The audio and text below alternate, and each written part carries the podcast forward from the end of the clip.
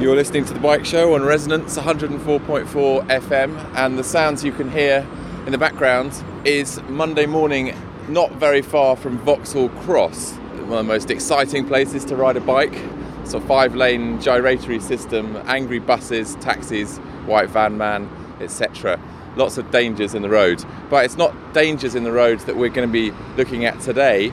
It is London's life aquatic, so to speak, and I have with me as a special guest and guide for this week's show, Jason, who writes the Onion Bag Blog, his observations and thoughts about life in London.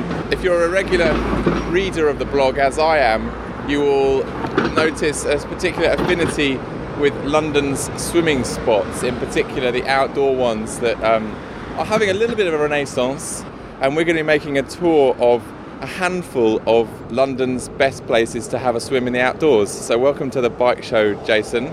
Thank you very much. A handful sounds rather adventurous for 7 a.m. on a Monday morning. I think we're lucky if we get three in, but certainly the prospect of diving into some nice fresh water is very appealing compared to this huge juggernaut which has just gone past me. So I'm looking forward to a bit of cycling and plenty of swimming.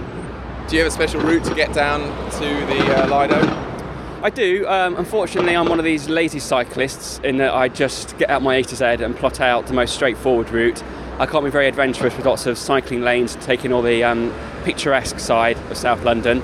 So we're going to swing past here, past the Oval. Again, one of my favourite South London places. We're going to head down towards Brixton through the market, which is quite lively this time of the morning. It's good fun.